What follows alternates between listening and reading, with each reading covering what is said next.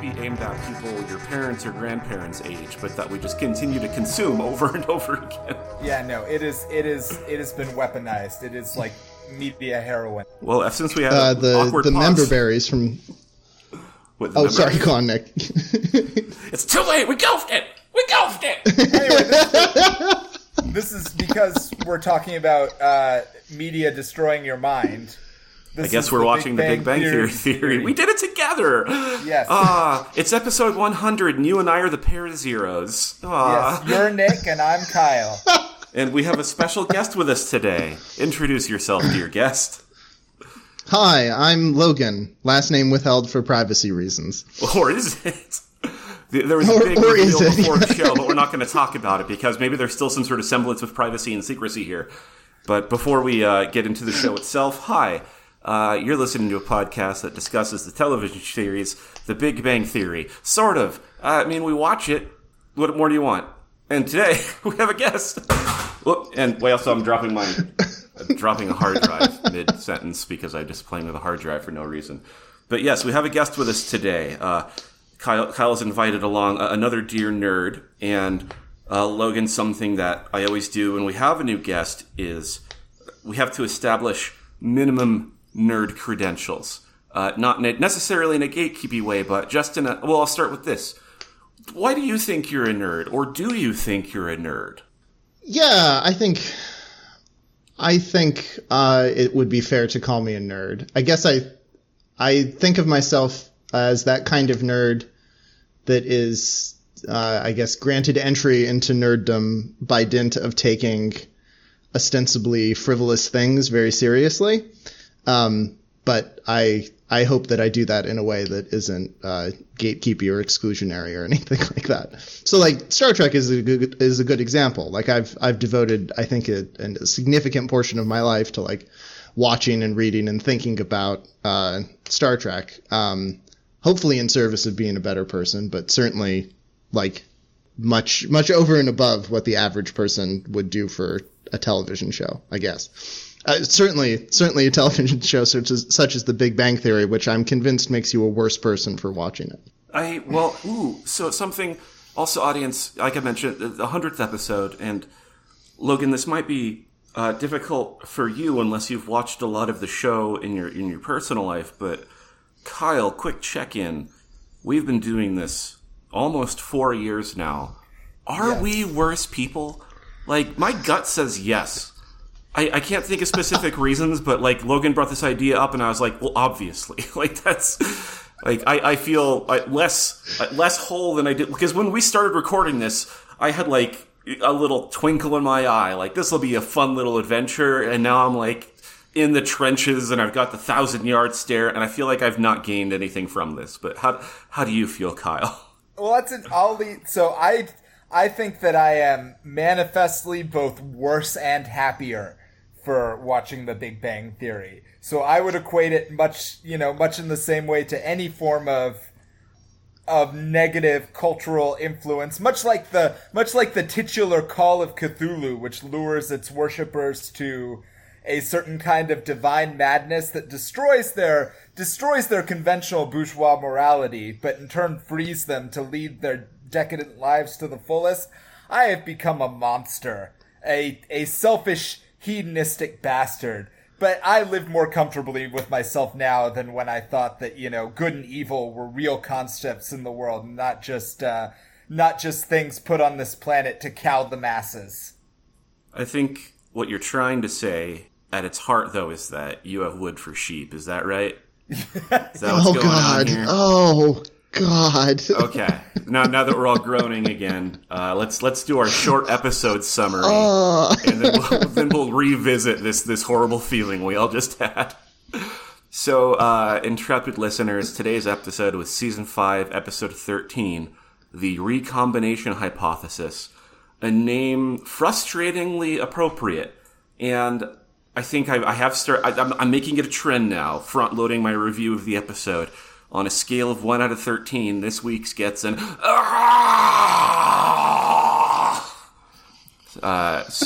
Kyle, I don't know if you want to add your own rating, but that's mine today. I can't make that noise you just made. I'd say this was a middling. To me, this was, and I will say this without getting in the way of your summary, this was like a paradigmatic episode of The Big Bang Theory, in which it had, like, random pop culture references, the introduction of a popular, semi-popular, like, nerd pastime used only for the purpose of making the most infantile dick jokes on the planet for way longer than it could have conceivably been funny, even if it was initially funny. And then combined with, you know, with the core, what was originally the core premise of the show, which is like the eternal will they, won't they of the two of the main characters. Right. Well, and before we move on, I realized I got ahead of myself, Logan. So, 6 out of 12. 6 out of 12? All right. This is the middlest Big Bang Theory episode you could conceivably have. And then, Logan, I was going to ask you your feelings, but I realized I forgot to ask you what your experience with The Big Bang Theory is. Like, have you actually watched any of this before today's episode, or what's your deal? Well, yeah, so I have watched, including this episode, I think 3.5 episodes of The Big Bang Theory. The first one that I watched was at my partner's mother's behest. She's a big fan, and she thought one year the Halloween episode was just the funniest. And my partner and I, we had to take her word for it because, as I remember, the premise of that episode, again, this is the first episode of The Big Bang Theory I'd ever seen, was that everybody dresses up like everybody else. And it's funny to watch, like, Leonard pretend to be Sheldon or something. So you were treated to a series of in-jokes, and that was... Yes. Boy, exactly. This is a great introduction to the series. If you didn't get it before, you'll definitely get it now. It was very confusing. The second episode that I watched, so now is as good as time as any to say that I have been listening to this podcast that I am currently on, having, I guess, feelings of being starstruck, I guess. I've listened to every episode. I remember one of the early episodes, I think, featured discussion of just how mean all of the other characters were to Sheldon. And the episode, I think, ends with leaving him literally hanging at a rock climbing gym. Nick and Kyle, your discussion of that seemed just so wildly implausible in its cruelty that I had to go watch the episode myself. And boy, you were not kidding. It's just, they're mean. They're just really mean. I can't tell you how affirming it is to hear you say that we just don't have a shared insanity. That, like, you're watching from the outside and you're like, it's really happening. Yeah, I really thought you were overplaying it, but nope, it just, wow. Yeah. That was horrible. I watched today's episode, which was the third, and then, catching up, I listened to, the last episode of this podcast, and as I'm sure we'll get into the laugh track, because that's like 90% of my notes. It's intense in this episode. So go ahead, sir. Yeah.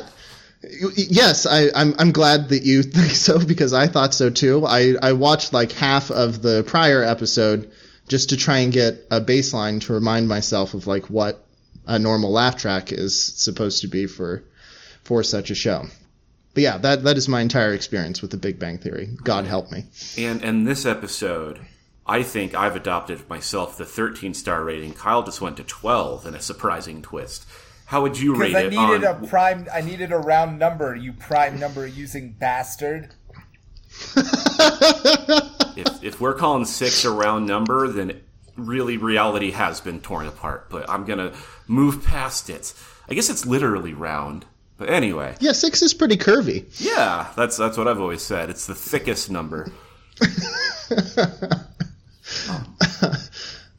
Yeah, I would say I'll choose a rating scale of 5, and of the Big Bang Theory episodes that I've seen, this is by far the best. So I'm going to say 5 stars. This is the perfect Big Bang Theory episode. So we're all over the map on this. Let's figure out why. So today, short summary. Last week, I turned myself inside out trying to explain all the plot happenings. This week, surprisingly straightforward. It's Sheldon and Leonard are walking up the stairs, chatting as they sometimes do. And as they're walking into their apartment, Sheldon gets distracted because his life-size cutout of Mr. Spock has arrived. It's revealed soon that it was the Zachary Quinto version, and he gets very upset about that. But in this moment, Leonard looks into Penny's open apartment door where she's hanging out with the other two ladies, and he finds himself transfixed. And he ends up going over, asking her out on a date, and confirming, no, like a real date. Like, I want to take you on a date. They go on a date. It's miserable. They both go home. Leonard's upset and downtrodden. But in the night, he gets a booty call from Penny. And so he goes over, and they have sexins, and then they do the thing where this... I think maybe part of the reason I didn't like this episode is a lot of this I was like, oh, these are all amateur missteps. These are bad relationship problems. I hate all of this. But they hook up and they're like, hey, let's just be sex pals for now. We won't be open about our new relationship because, you know, we just want to be chill about this. We're going to try a new... oh, God, I hate it. Like, Leonard describes it as relationship 2.0, and I want to throw a big brick at the screen. But so anyway, they do that. And then the next night, everyone goes to dinner at the alleged Cheesecake Factory. And Leonard and Penny immediately get into a spat, go home frustrated, and then they end up having another booty call. The only B-plot at all in this episode is that the dude nerds, left without anything better to do, are playing Settlers of Catan, which anyone who has ever even... heard the phrase Catan, even in just the biblical sense, I think, probably has made enough sheep for wood jokes from multiple lifetimes. And they quadruple down on it in this episode. But that's it. That they play Settlers of Catan. That's the B-plot. After Leonard and Penny's relationship once again falls apart, what's this? We're brought back to the opening scene. Sheldon's still mad about his Zachary Quinto cut out. It was all a dream. All of this frustration and anxiety and stupidity was a dream. And then Leonard goes over, and I don't even remember because I think I was still mad. I think he actually asks her out again, and there's like, hey, let's try it, whatever. I don't care. And the episode's over, and I hate it.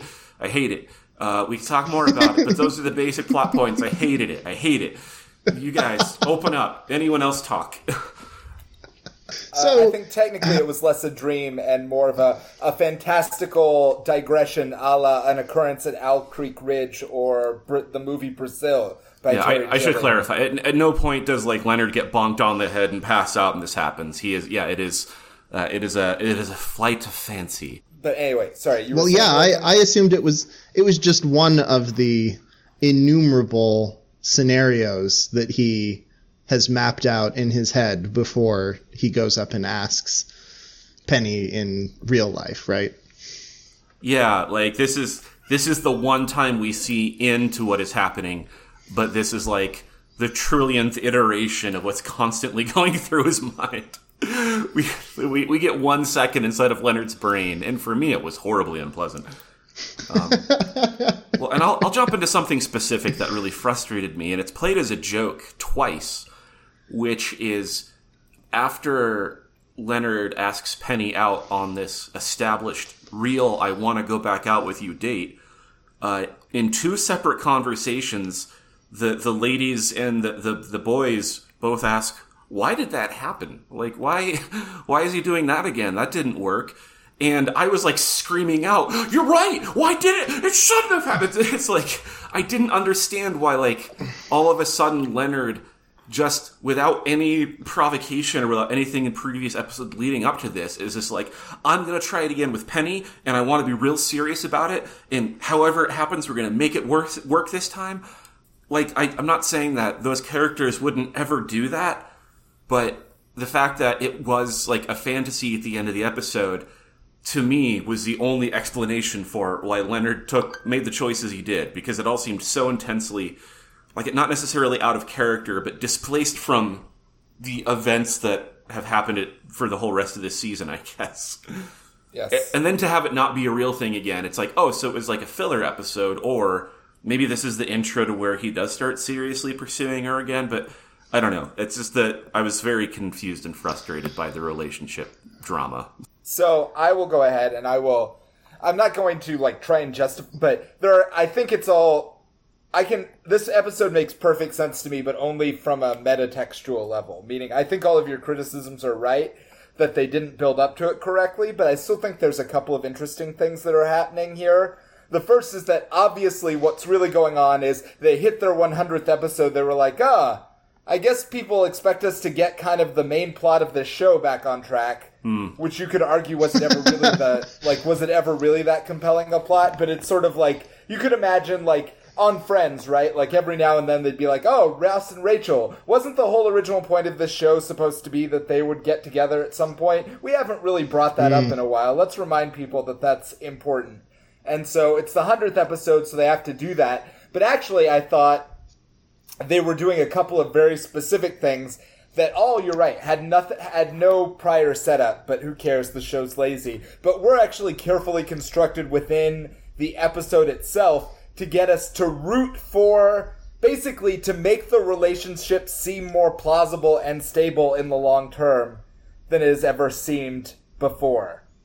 So, the first thing they have is they have the dinner sequence where all of a sudden, maybe this is subjective, but I thought they had Leonard being actually charming and witty and funny on a date for possibly the first time in this entire series. That was absolutely subjective, because I think that is what they were going for, and that is when my notes started turning into all capital letters.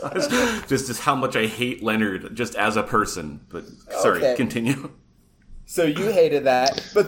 At the very least, they were trying to portray, in every prior iteration of their relationship, Leonard's relationship to Penny has been characterized by his total lack of confidence, right? His deep insecurities, which undercut his ability to plausibly believe that he could be her girlfriend. And so what the dinner scene gets us is, this is how, if they had met, and if he had presented himself with any kind of confidence that they were equals, this is how that might have played out believably, and you could see them sort of getting together, which I think is an important step.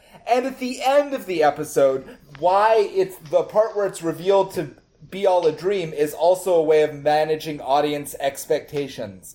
It's basically saying... because Leonard realizes that even in his dream scenario, he can't see a way in which this relationship is actually plausible, but he decides to go for it anyway. And isn't that brave? Isn't Leonard the plucky underdog deciding he believes in love no matter what's going to happen? Shouldn't we root for that, even if the whole thing of him trying to score with his hot blonde neighbor who he's failed with multiple times is, if you actually watch the whole show up to this point, a terrible idea? It reminds me, I watched this great essay that was about the first Avengers movie, and it points out that there's a subtle rhetorical trick in that movie where the bad guy, Loki, his whole point, he's literally aligned in that film. His main theme or point is that there's no way you guys will ever work as a team.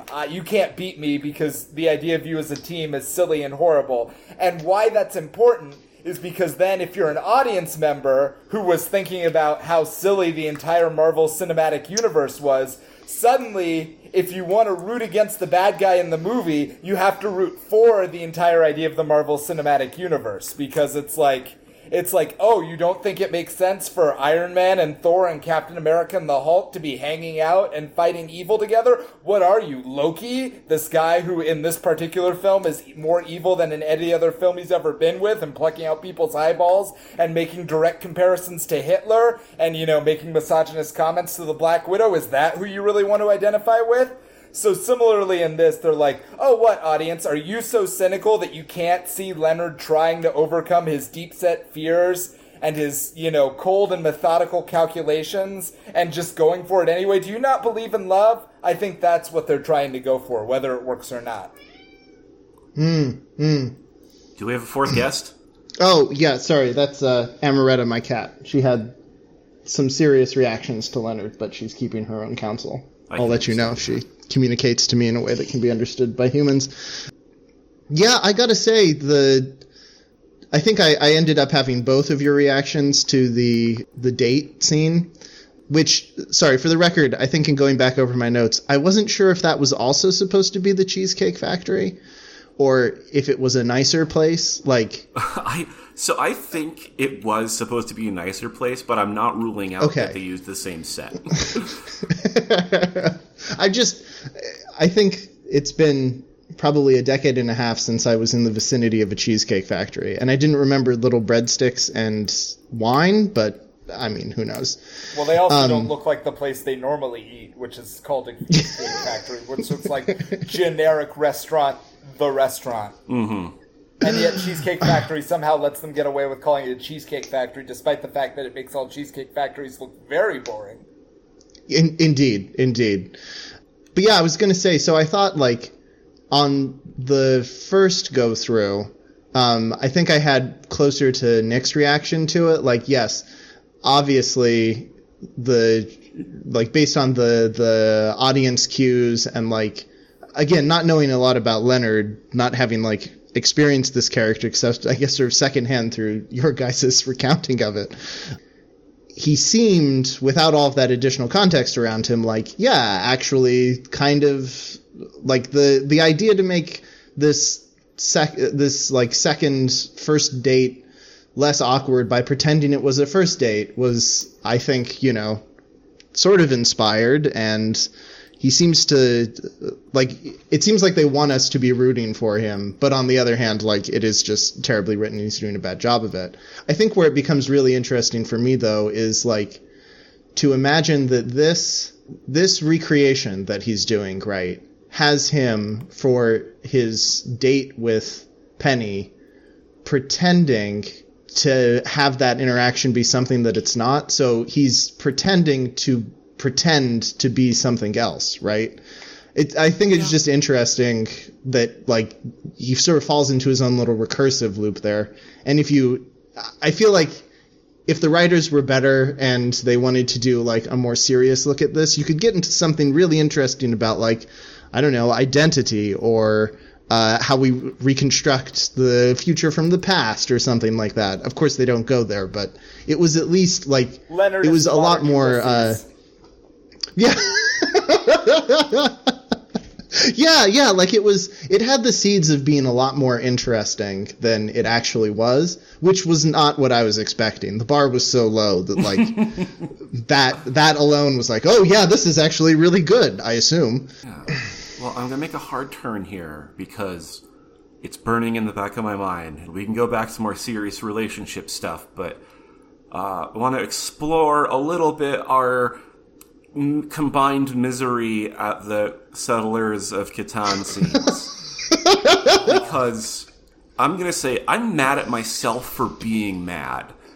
I'll just explain real quick. So I think we all agree the jokes are overplayed, tired, old garbage, and it's like a one-minute thing they do 100 times. But I think the reason I'm mad at myself is that the reason I'm so annoyed seeing them do this is that I, too, have been in one of those groups where everyone is joking about wood for sheep.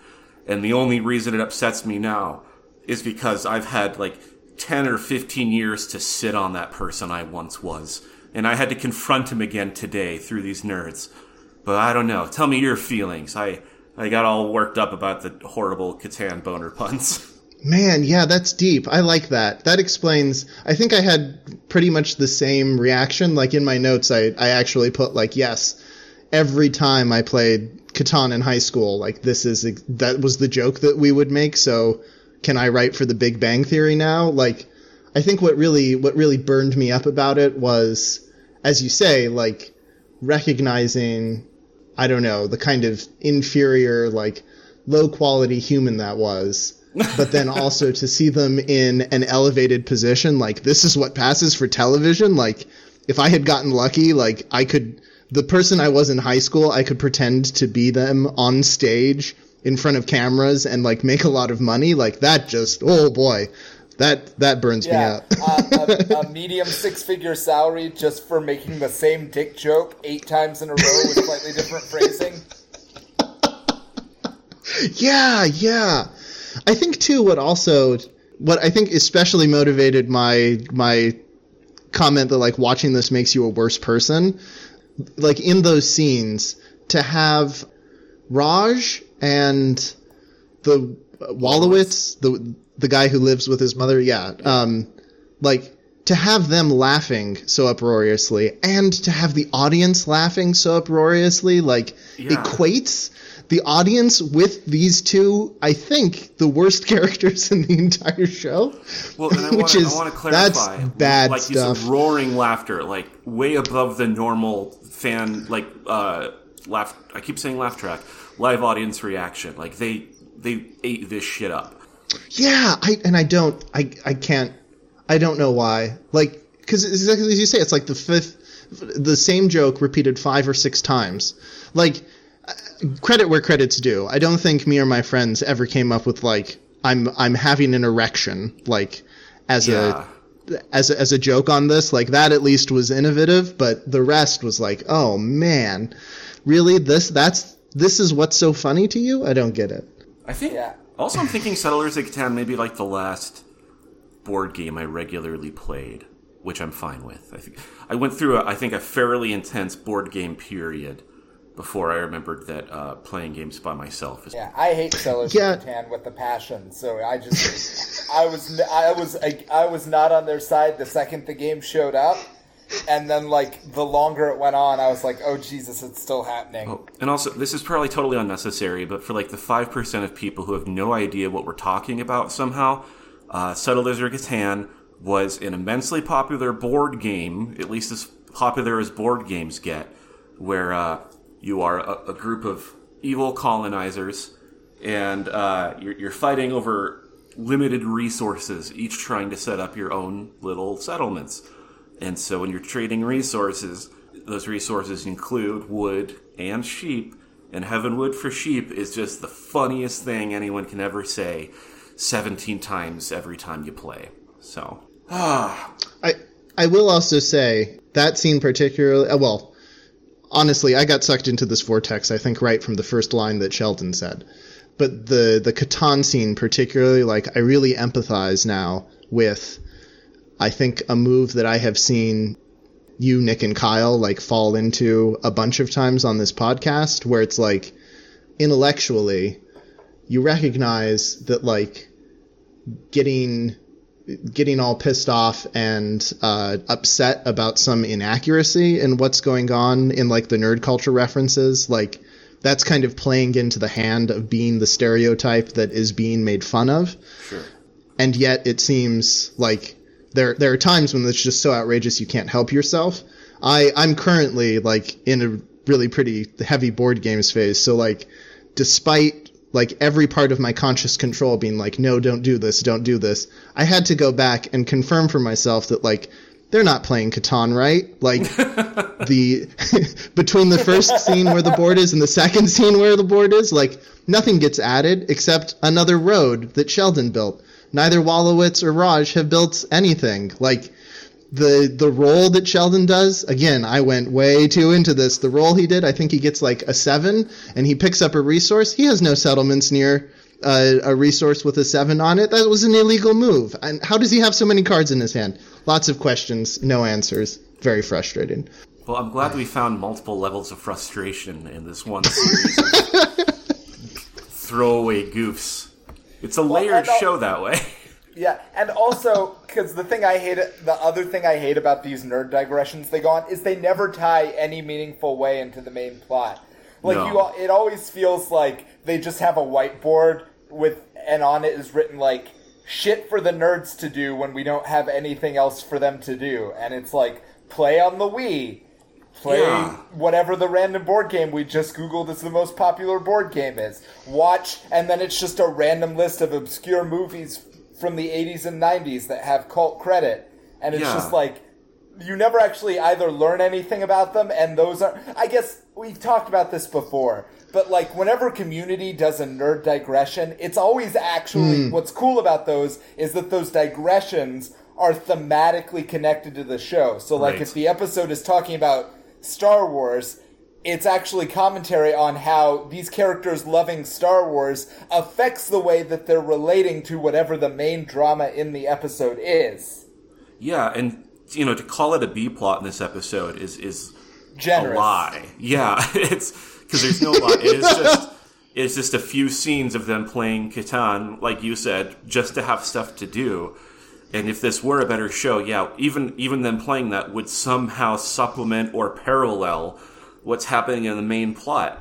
Right, like, even if you just had one conversation, like, Sheldon could just have, like, one line where he's like, you know, Leonard, sometimes it seems like asymmetrical trades are a bad idea because you're giving more to the other person than you're really getting in return. But that's really only short-term thinking. If you think in the long term, sometimes it's okay if you open yourself and leave yourself vulnerable and give yourself more and don't get back as much right away, because it will all pay off in the end, because Settlers of Catan, even though it appears competitive, is actually a cooperative enterprise between you and the other person, which isn't actually true about Settlers of Catan. But if they tried to say that, at the very least, something, you know, emotional, there would be an emotional connection between what they're doing and what's going on in the episode. And then they could end with somebody saying, well, looks like no matter what we do, though, Leonard's going to have wood for Penny. And then Wolowitz and Raj both solemnly agree that they do as well. Sheldon doesn't understand what's happening, but then he gets a frustrated text from Amy, who somehow psychically heard what was happening because she's so goddamn horny all the time. But that's not what we got. So, also, as long as we're talking about canonical things that annoyed us, at some point, I mean, I know what happened. What happened is everybody went from being kind of okay with the Star Trek reboots to realizing that they hated them. Because people don't remember this, but there was a brief moment when the first J.J. Abrams Star Trek movie came out when nerds were split. They were never, like, universally embraced, but people were like, well, maybe this movie isn't so bad. And then, like, Into Darkness came out, and it was so terrible that it, like, retroactively destroyed the prior movie's reputation, too. Something very similar is going on right now between The Rise of Skywalker and The Force Awakens, but that's neither here nor there. My point is that Sheldon has said in the past on the show that he liked Zachary Quinto's Spock. So I don't know that, but I was surprised how annoyed he was with the Zachary Quinto Spock, because like you said, it was split at the time that movie came out. I remember, because I don't have a strong attachment to Star Trek being on the I was on the favorable side of it, but it really was, I think, generally well received, and that some nerds did like it, and his strong distaste for it was surprising. Though, yeah, in retrospect, it has been destroyed. Yeah, no, I think nobody likes those. Well, I'll defer to the preeminent Trek scholar in the room. Yeah, no, I mean, I think by the time that you get to Benedict Cumberbatch playing Khan and being just like, let's have a fist fight as the climax of the movie. Like, yeah. We've well left the plot behind. Yeah. Although I will say, oh, sorry, go on. No, please. Well, I sort of had to kick myself at the end of the episode because I forgot one of the golden rules that I have learned from listening to this podcast, namely, as you say, that like the B plots are not really B plots. I really thought, and I spent considerable mental effort trying to come up with some reason why, like, to connect the fact that Sheldon has ordered a life-size cutout of Spock, played by Leonard Nimoy, and yet he gets the wrong Spock. I was trying to connect that thematically or narratively or metaphysically somehow to the whole plot involving Leonard, like such is the Leonard that slogan. We see. Yeah, no. Yeah, I went fully crazy and only recently recovered from it, so that was rough. Yes, I get that. I do that all the time, and it never works. But well, yeah, I was mostly just I looked up the quote. There was a quote prior where basically Leonard says, you know, you're always so scared of change, but you have changed your mind sometimes. Remember Zachary Quinto? And Sheldon goes, I'm so tired of you throwing in my face the fact that I actually liked Zachary Quinto and Star Trek more than I thought I was going to. And somehow we get from there to here. And I know what happened. What happened is they Googled it and they realized that actually someone like Sheldon would never like appreciate Zachary Quinto in that role. But you know, again, it's just randomly, you know, just one thing blatantly contradicting another thing and expecting no one to notice because no one cares enough, including the writers. I want to get meta self-reflective, I guess. I like, Logan, how you were tempted to take something that happened in the show and put it into a larger narrative framework, where I think that was what Kyle and I did a lot more when we started the show, and I think we both just got worn down. I think, you know, you've got a big bag of random puzzle pieces, and at some point you have to accept you accidentally had a bag of 1,000 different puzzles, and, like, trying to get them to fit together. It's like, they're in the same bag! I don't know what... But it's just a mess. Yeah, that is what I mean by the Big Bang Theory has made me both a happier and a worse person thing, because just grappling with it has just made me realize that you can't presume intentionality or competence of everything. There are things in the world. Why do bridges collapse? There's no moral, there's no structural. You can tell us, but the bridge collapsed because, you know, people just didn't give enough of a shit. Why is our criminal... Actually, in this way, the Big Bang Theory is very much like the show The Wire. Not in any sense of how competent either of them is, but in The Wire, much how large-scale failure is often explained as 1,000 individual choices not lining up to the proper incentives to get anything done. Similar to how that results in the Baltimore school and criminal justice systems constantly turning out bad outcome after bad outcome. Similarly, that just produces bad episode after bad episode of The Big Bang Theory. I almost want to earnestly recommend The Wire now, just because I'm thinking about it. But... So, you could see an episode of The Wire, right, where it's just the new writer in the room who comes in. I'm sorry, I mean an episode that would fit in the universe of The Wire, but was about the writing room of The Big Bang Theory, where a new writer comes in, he's like, oh man, this is going to be my springboard to so many new things, and then he sits down across from the fat, tired old TV writer who's been there since 1970 and is asleep at the start of the episode, and they wake him up and he's like, listen kid, your job is to sit in this chair, you write dick jokes until the day you can take your Writers Guild of America pension, move to Bahama. That's a good life. There's nothing to be ashamed of with that life. Here's a text document for you. It's got 1,000 different Sheldon one-liners. Every episode you pick two. It's I can't even open it. It's in Word Perfect format. I wrote it years ago, kid. Get with the times.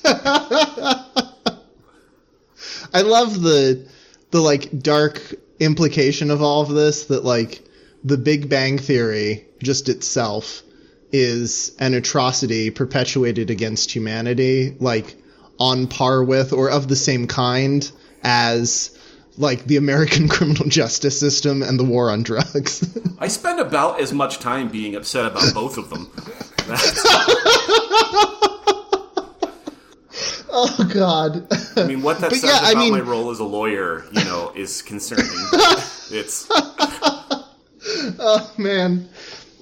This discussion has really, I think, I understand now why, Nick, your rating was so both negative and I guess primal, because I guess in reflecting on where you could go in interesting directions from this, it was interesting to me that Leonard, the one scene that we see twice in the real world and in his hypothetical sketch of it, interestingly he gets. I'm going to mess up the names here. Amy Farrah Fowler and the blonde psychopath. Oh, Bernadette. But you named Amy. Bernadette. You nailed Amy Farrah Fowler. Yeah, I think just because Sheldon said her full name in the episode, and it stuck in my head. A very vengeful person with access to weaponized smallpox. Probably my favorite line in the episode. Yeah, and delivered pretty well too. I was a little afraid. Anyway, Leonard gets, their interactions with Penny, he exactly inverts them, right? In his own recollection, in his own, mapping out how that conversation would go as he imagines it, right. It's Bernadette saying, oh, then we'd be able to go on double dates, and Amy being like, oh, why can't you go on dates with us? Anyway, like that, the fact that he's wrong about that, if we cared about characters and if there was any kind of continuity, that would be an interesting thing, I think, about like how he's wrong about his friend group. But I gather that that is not something we were supposed to pick up on, and there will be no reward for having remembered that. If you can find any sort of nuance or meaning in this crazy old ding dang dong show, you've done a good job. Well, and I'm tempted to end on that note unless there's anything else that we want to get into before we move on to recommendations. Here's what I would like. I would like to ask Logan if he has any observations about, or I just want to ask Logan, because this is not just the show's 100th episode, this is our 100th episode. So as you had mentioned before, Logan, you have listened to every episode of the show, which is pretty amazing because actually Nick has, because he has to edit them. I have definitely not listened to every episode of this podcast. Why in God's name would I? Well, and to clarify, I never listen to them post-publishing. I listen to them, once or twice while editing at 2x speed. And so I think we're pretty entertaining when we take half as long to discuss things as we do to the real world. That's nice. Yeah. So I was just wondering what that experience has been like for you. Yeah, so it's a great question, and I don't know that I will be able to do it justice, but I think sort of as we've discussed already today, like it seems like you guys definitely go through cycles of optimism and despair. Like, so it's interesting, like, being along for that ride of like, yes, I am sure that these two, like, smart, like, thoughtful fellows can make sense of, like, whatever nonsense is going on here. And then to see you, like, dip down into, like, well, no, there's absolutely no explanation for it. And I feel like, I don't know if this is just, like, personal to you guys as you, like, sit down every 2 weeks to record these episodes, like, watch the episodes and then record, or if there is actually something primarily going on in the writing. But I feel like it is actually a pretty good cycle. Like, the vacillation between, like, this is the most awful thing ever. Why do we continue to do this? Versus like, no, actually this episode had some like things that aren't like, they're never good things, but they're like interesting to talk about, you know? This is crazy to hear from you because, I don't doubt that there's this this wavelength that we're dipping in and out of. But I think with me being caught up in it, I'm completely unaware of it. It's like, I don't notice patterns. All I notice is whether or not I'm annoyed. That's as much as I think about the trajectory is. I can only live in the moment of how mad I am at just what I saw. And then always feel a little bit of suspicion when it's good. Because then I'm like, do I like this because I've just gone through so many bad episodes? Yes. Or was this actually a decent episode? I never know. But that really to me is, I think, my favorite part of the podcast, just like generally speaking, those moments where you guys get into like the sort of confrontation with yourself, either as you like see it reflected in the characters and their behavior, like early on, there's some great moments of that, which like I particularly enjoyed when you're like working toward assembling the theory of like, oh wait, hold on, these like nerds, the reason that they annoy us is because they are in some important way like a good recreation of the essence of what it is to be a nerd. So it annoys us to see like the truth paraded around, and that's like uncomfortable to confront, like those moments. But then also like what you just said, Nick, of like going along and having your own artistic sensibility shaped and possibly dulled by episode after episode of this horrible thing. And then having to like sit back and think, oh no, I liked that. What has happened to me? Like that's that's great stuff, I think. Well, and you just remind me of something tangentially related, which is this other podcast I listen to called Know Your Enemy, which is, it's not a comedy podcast. It's, well, it's kind of funny, but it's mostly, it's two leftists trying to seriously explore conservative movements. And one thing that they talked about on a recent episode is people on the left sometimes being afraid of examining history of different conservative positions or lines of argument or anything for fear of being contaminated by it. And now that we're talking about this, I'm worrying to what extent I've been contaminated by The Big Bang Theory. How much of it is inside of me now? Except also their conclusion on the other show is that that just doesn't happen. Neither of them feel they're any more conservative for all the research they've done. But I don't know. I feel like maybe I have become a bit more like Sheldon, or at least recognize the Sheldonness that was already inside of me. So, ugh. Yeah, I gotta say, for my money, I would imagine that the two of you, by virtue of discussing the episodes and actually, like, even when it's only like 5 minutes, like trying to talk through them, like, that seems to me like it has to mitigate a significant portion of the damage that each episode could do, because it stops you, like, it forces you to be conscious about, like, what is this drivel, like, doing to my soul, more or less. But I would totally believe that, like, what makes me worried about, like, how popular this was when it was out, and how I guess it still remains pretty popular, like, yeah. I tried to get a second to the final episode recording. Didn't work out, but so anyway, it was popular then for sure. But, like, yeah, it worries me, I guess, that there's a substantial portion of the audience out there just watching this and not thinking about it. Like, that kind of seems dangerous, but I guess as Kyle could expect, that probably evinces a certain, like, maybe conservative or, like, classical understanding of what art does to a person that maybe, I don't know, pegs me as objectionable or something. Well, that, it's just, yeah. So, without getting too deep in the weeds, Logan and I, one of the reasons why we're friends and we have a long background together, we both have sort of the same, I guess I'll call it training, which is we went to school and we were taught to look at, like, texts as, like, you know, basically whatever book you're reading in the moment, you treat it like, you know, it's the post-apocalypse and you have to use this one thing to, like, rebuild all of humanity from. So you take it very seriously.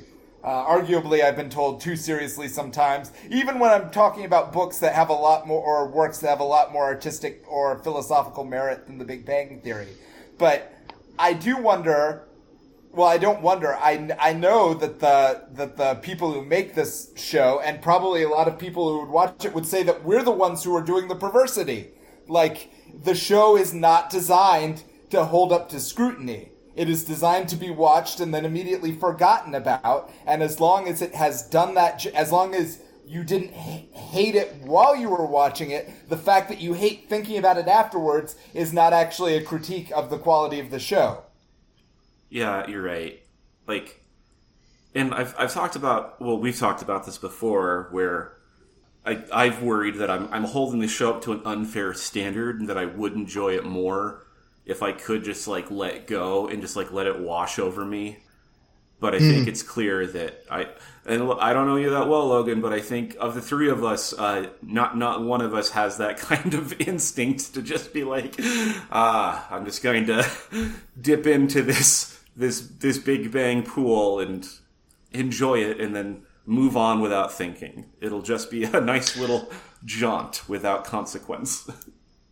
Yeah, I guess it makes me think, like, in calling back to, like, my nerd credentials, right? Like, I think in me, at least, that's something I do habitually with everything. Like, I can't, well, I don't know, maybe there's a paradox in this, but I can't off the top of my head come up with some, like, some piece of media I consume or something that I talk about or something that, like, I interact with in the world that I don't end up, like, wanting to, like, if not take seriously, like, toy around with, that does, like, that sticks with me, I guess. So actually, that's probably a great question for the two of you. Like, do you find that it's difficult for you to let things wash over you, generally speaking, or is there something in the Big Bang Theory that, like, specifically calls out to be analyzed and not forgotten? My friends tell me that I'm miserable, and it's because I can't turn that off either. And I always feel bad because I'm like, I do like things. Here are the things I like. Like, but there's nothing that I will... I'm trying not to say enjoy because it's obviously not true. But there's nothing I watch where I'm not just like, nah, I gotta figure out what's really going on there. Like with the show, I don't... Kyle, you? Yeah, I mean, you guys know the answer to this. 'Cause you know, it's, to me, half of the experience of enjoying of something is basically replaying it in my head. That is a full, at least 50% of the experience of something, whether I like it or dislike it. It's just like I haven't really... I'm the same way with music. I don't really... if I like a song, I will listen to it until I can play it in my head without actually having to turn it on. And only really when I get to that point do I feel like I've actually... like, I'm done with the song and pull it out of thin air and basically, like, sing all the words to it or hum the whole melody, like, without... error. And I think I'm basically the same way with movies and television that I like, which is if I really enjoy them, then there's some sense in which I'm rewatching them long after I've stopped watching them. But as to your second question of whether I think the Big Bang Theory especially calls out, no, I think I'm saying it's specifically the opposite. The Big Bang Theory is begging to be forgotten the second the episodes are over, and in some sense we're pet cemeterying the show every time we make this podcast, and in that sense, we're getting what we deserve. Yeah, I mean that's probably a fair analysis. I wonder, like, the best that I could say about it, I guess, is that it may call out to us specifically because it seems to be coming after, like, our type of people or our interests or something like that, like. Yeah. It's easy to watch this and take, well, yeah, like as the episode that I was that I watched after listening to the podcast about it. Like, I think for a certain sort of person, it is very easy to watch this, empathize with Sheldon, and be like, how can they leave him hanging like that? And then from that, it's like, oh well, now I have to make sense of this, or else, like, nothing makes sense, I guess. Yeah. I need a consistent worldview, and Sheldon is jamming it up. So, I would normally ask if there's any other substantive episode stuff or even retrospective stuff we should talk about, but I'm thinking about how long we've been going now, and I think we need to transition. So, if there's anything extreme you want to get on the table, do it in these next 5 seconds. Otherwise, we're going into our nerd recommendations. I didn't wait. Final substantive thing. Right. Oh, here we go. You beat me to the punch. You win. You win. Fine. Never give a lawyer 5 seconds. He'll take 15. The final substantive thing I want to say about it. I thought the best interaction in the episode was the which bathroom did you use confusion between Sheldon and Leonard as he sneaks back in. I thought that had real potential. It reminded me a lot of the steamed hams scene from The Simpsons, but like the laughter just got in the way of it, and it was I don't think it's as funny a gag when you can't animate it. That's it. Okay. Well, with that final little tidbit, I think we can put this one back into the sour ground. I don't remember, how did they was the solution in the, at least the first Pet Cemetery movie or the book, could you just kill the kid again, or was it... Yeah, I thought they just, like, shot him in the head or chopped him up. That sounds right. He came back, but he wasn't a zombie. Well, even if they are a zombie, that's generally what you do. That is still what you do, yeah. Yeah, all right, so... If zombies could regenerate, it would be a much... I mean, they're already pretty fucking scary. But well, they do in Night of the Living Dead. Wait, no, sorry, Return of the Living Dead. In that, there's no way to kill them, but I think that's the exception. I think this episode, let's shoot it in the head, cut the head off, and then burn the body. Yes. And see if we can't get away from it that way. So say we all. So say we all. All right. Nerd recommendation time. Logan is guest. You get option to go first, second, or third. Totally up to you. I will go third. All right. Kyle, I have one loaded. Do you want to go first or shall I? Hit me. Hit me with your best shot, Nick. All right. It's not a switcheroo if I announce it as a switcheroo. And so I'm going to say that I bought day of release the new Metroid game, Metroid Dread. Dread. And the switcheroo that's not a switcheroo because I announced it is that's not my recommendation. I have gripes about Metroid Dread that I'm not going to get into because it is so new. Instead, I'm going to recommend Super Metroid. And I was hesitant to recommend it because it feels like such a crotchety old man thing to do. Like, you should play this real good game back from when I was a teenager. But I think it rides this line of doing exactly what Metroid did right before implementing modern game design things that do reduce frustration, but I think ultimately make Metroid worse. And so, brief explanation for anyone who doesn't know what the hell Metroid is. It's a long franchise. You're this bounty hunter, Samus. I call her Aran. I guess it's canonically Aran, even though I hate that. And every game is you're going to different planets, hunting down or somehow involved with these predatory super beasts called Metroids. And so, like, the first game, you're sent to kill them, and you do. And then you fight Mother Brain, who's the big boss, and then similar thing in the second game, but now the Metroids are mutated. And then the third game is almost like a remake of the first game, just with a lot better game design and more expansive and everything like that. But I think what these games do really well, a little too well, especially in the first game, is they don't explain much to you. Like, you are a lone bounty hunter. You were put in what is largely a foreign, unknown, unexplored environment. And so you're not given direction because no one would give where to. Like, it's unmapped territory. And part of the game is mapping out this big unexplored area. And the things that have been left behind that are a little frustrating. I guess I say frustrating, but they leave behind frustration because nobody likes getting stuck, and it's really nice to have ways to avoid that. And that's what the modern games do. But I feel like they've gone too far in the hand-holdy direction, where Super Metroid is like, it removes a lot of barriers that were unnecessary from the first game. You have a little bitty idea of where to go. Your powers are a little bit better explained. You're not just groping around in the dark. But also, you're not being given such a clear path forward that you're not actually exploring and, like, discovering things on your own. And I may have talked about this on the show before, but I remember it reminded me of this probably clickbaity article from, like, years and years ago about how the third Zelda game, Link's Awakening, was the start of when Zelda got bad, which sounds like a crazy thing to say because it's a great game.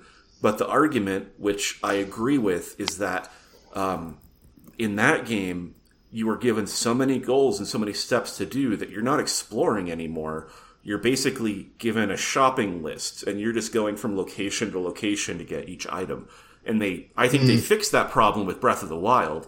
But I think that's what happened with Metroid, and I think it needs to go back towards the less explained, more alien, and probably, honestly, more frustrating in some ways environment. If you have any interest in the greater Metroidvania genre and want to play the best OG one, I would go back to Super Metroid, available through Nintendo devices or piracy. Kyle, your turn. All right, I'll try to keep mine relatively short. So I had heard this film recommended for a while.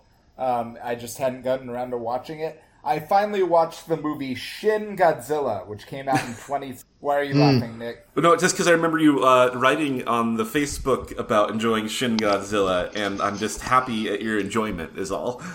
Yeah, it's quite good. So the premise of Shin Godzilla, which they've actually done this... I mean, I guess there have been a lot of Godzilla reboots at this point, so...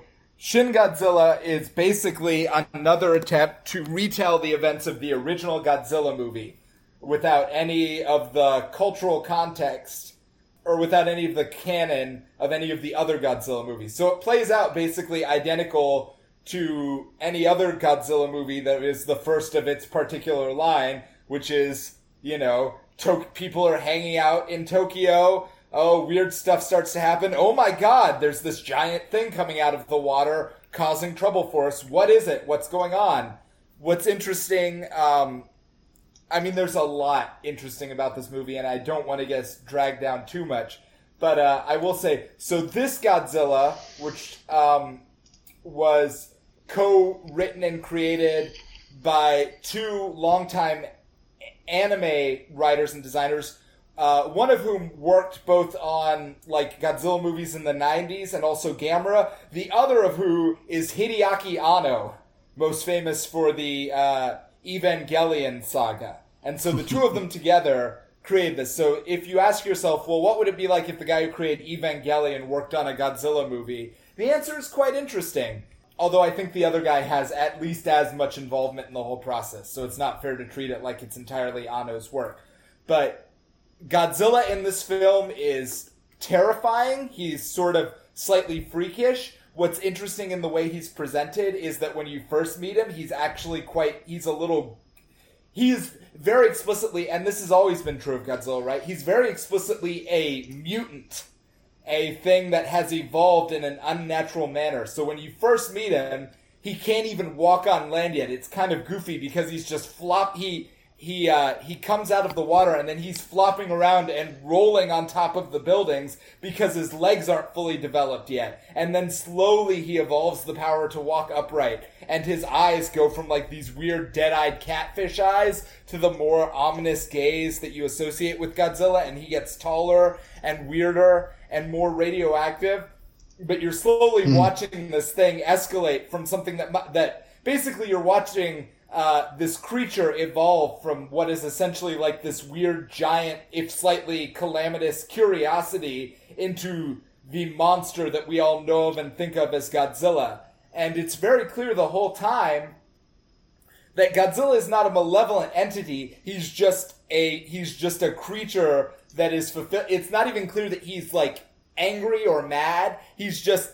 He seems to be in pain, and he's just reacting to the pain he feels and to his own biological imperatives by, like, walking across Tokyo and occasionally falling asleep and leaving a trail of destruction in his wake. And it's really only when he's attacked by the military that he unleashes his full wrath, which is one of the most...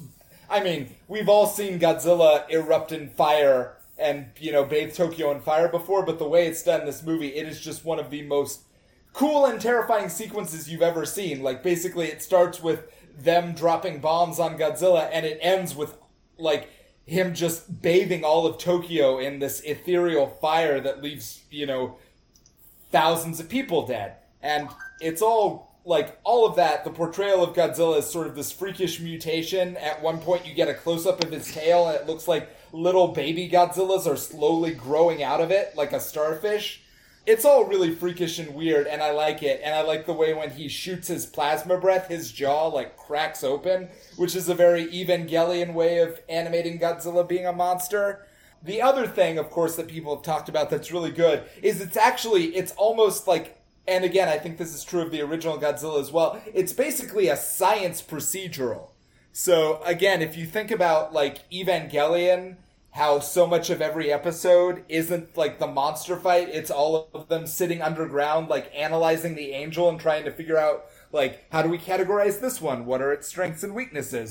What countermeasures can we devise? This movie is just all of that. It's, like, from the minute Godzilla shows up, well, it's both a political and a scientific procedural in multiple parts. So we are treated both to what appears to be a very realistic, if slightly satirical, satirical look at how, like, the parliamentary system and the bureaucratic systems of Japan would try to respond to an actual kaiju attack if kaiju attacks were not already, like, part of their whole identity. So just from square one, like, how does the prime minister figure out whether or not it's ethical to bomb, like, a giant monster in the middle of their largest metropolitan city?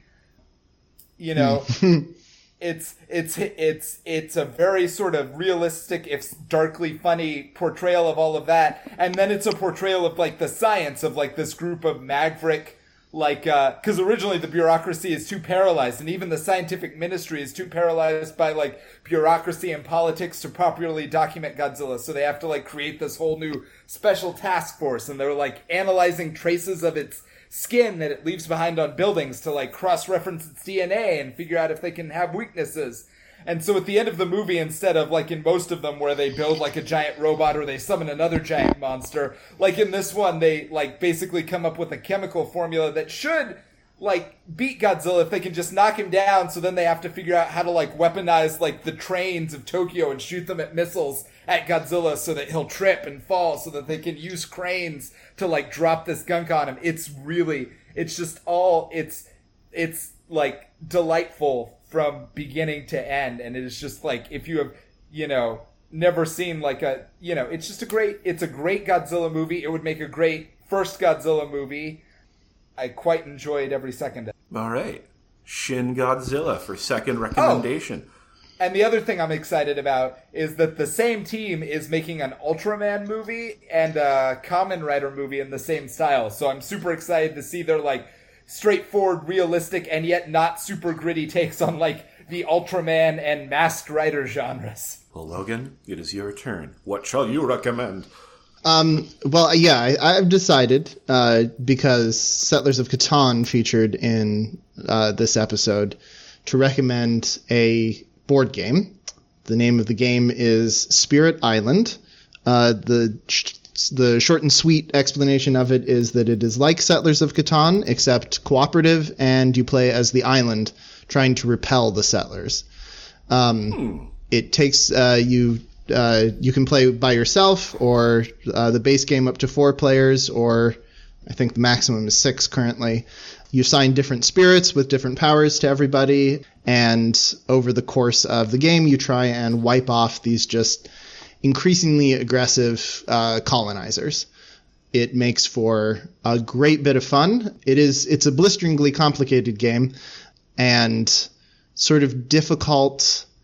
It requires a lot of, like, thinking through a bunch of complicated possibilities, because you're never entirely sure what the invaders are going to do next.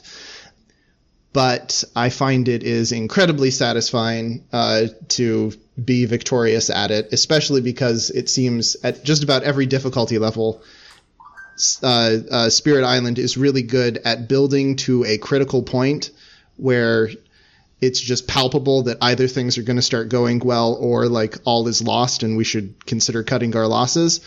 Nearly every game I've played of it has that moment, and it's, I think, about as thrilling as you can get in the world of non-tabletop RPG board games.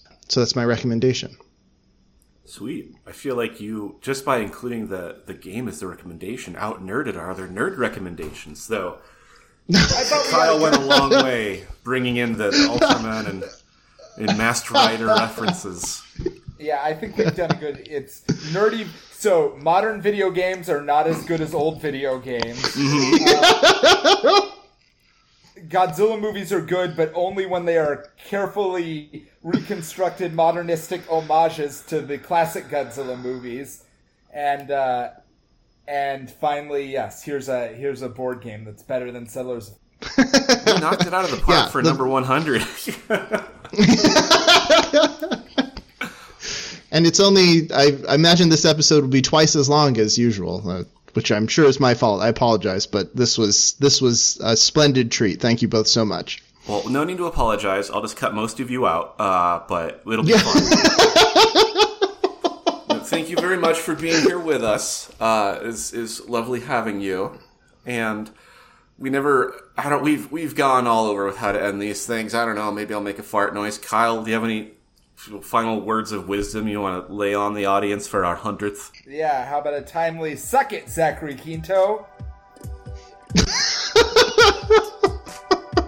What did Sheldon say? Live long and suck it? Was that his line? Live long and suck it. Which is apparently that could be our fate watching this podcast. I think it's our new sign-off. Live long and suck it, everyone.